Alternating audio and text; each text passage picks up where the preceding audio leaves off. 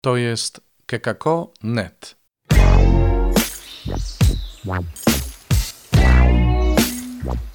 Poranny suplement diety.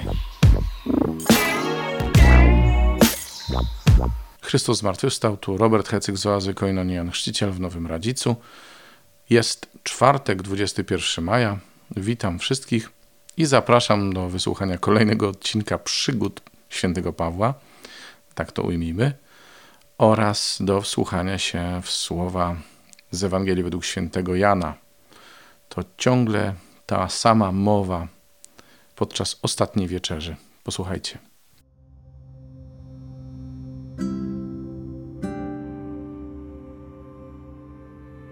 Z dziejów apostolskich. Paweł opuścił Atenę i przybył do Koryntu.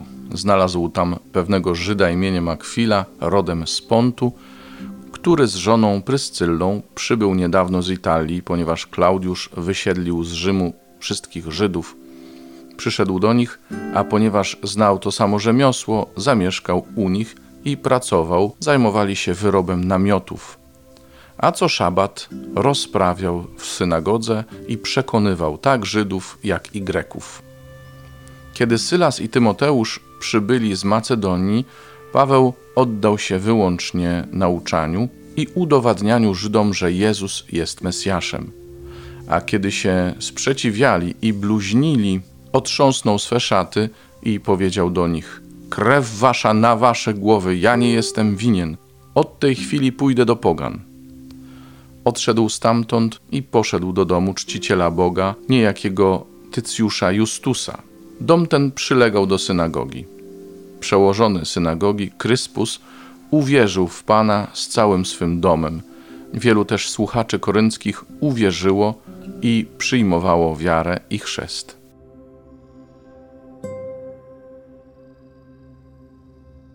Z Ewangelii według świętego Jana.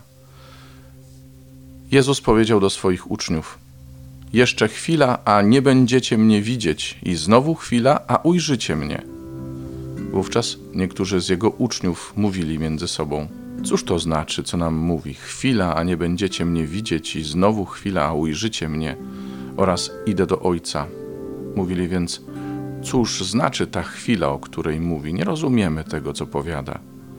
Jezus poznał, że chcieli go pytać i rzekł do nich: Pytacie się jeden drugiego o to, że powiedziałem: Chwila, a nie będziecie mnie widzieć, i znowu chwila, a ujrzycie mnie. Zaprawdę, zaprawdę powiadam wam, wy będziecie płakać i zawodzić, a świat się będzie weselił.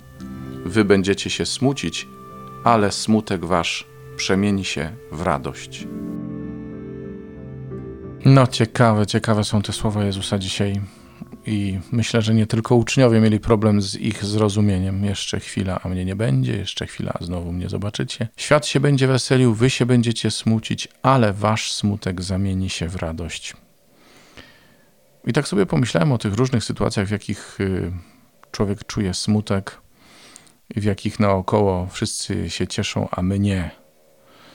Innym jest dobrze, a nam nie, i tak się czujemy samotni wtedy momentami, niezrozumiani, y, chwilami też wyobcowani. Może trochę zazdrości się budzi, że oni mają powody do szczęścia, a my co?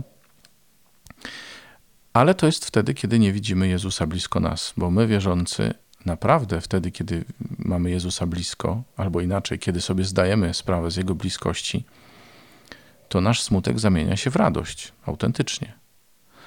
A Jezus mówi: Jeszcze chwila, a nie będziecie mnie widzieć. Czyli on wiedział o tych wszystkich sytuacjach, w których nie będziemy mieli ratunku, zbawienia w zasięgu ręki, a przynajmniej nie będziemy go widzieć.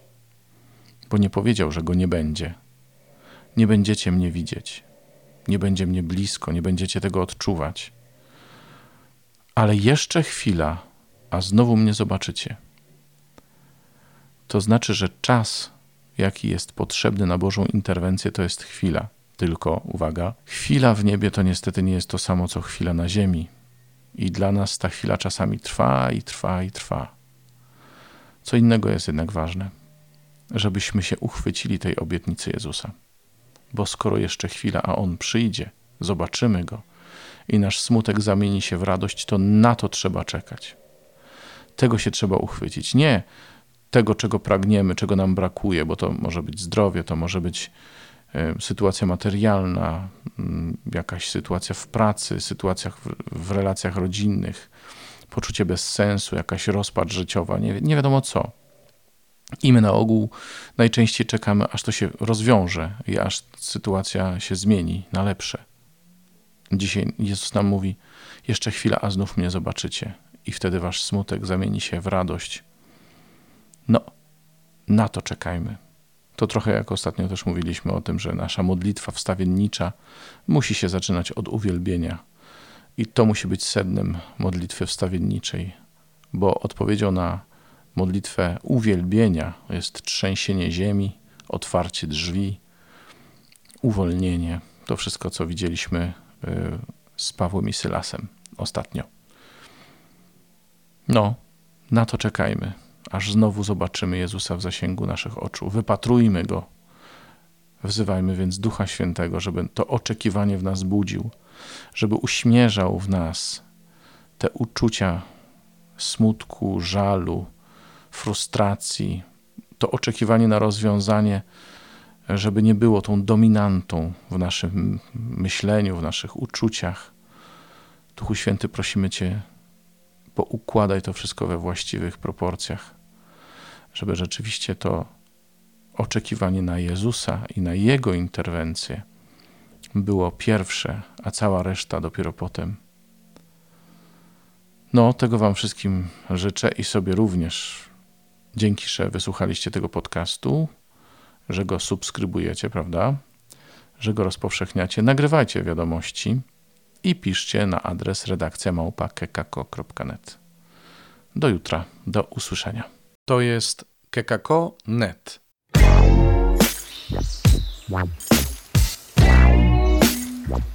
Poranny suplement diety.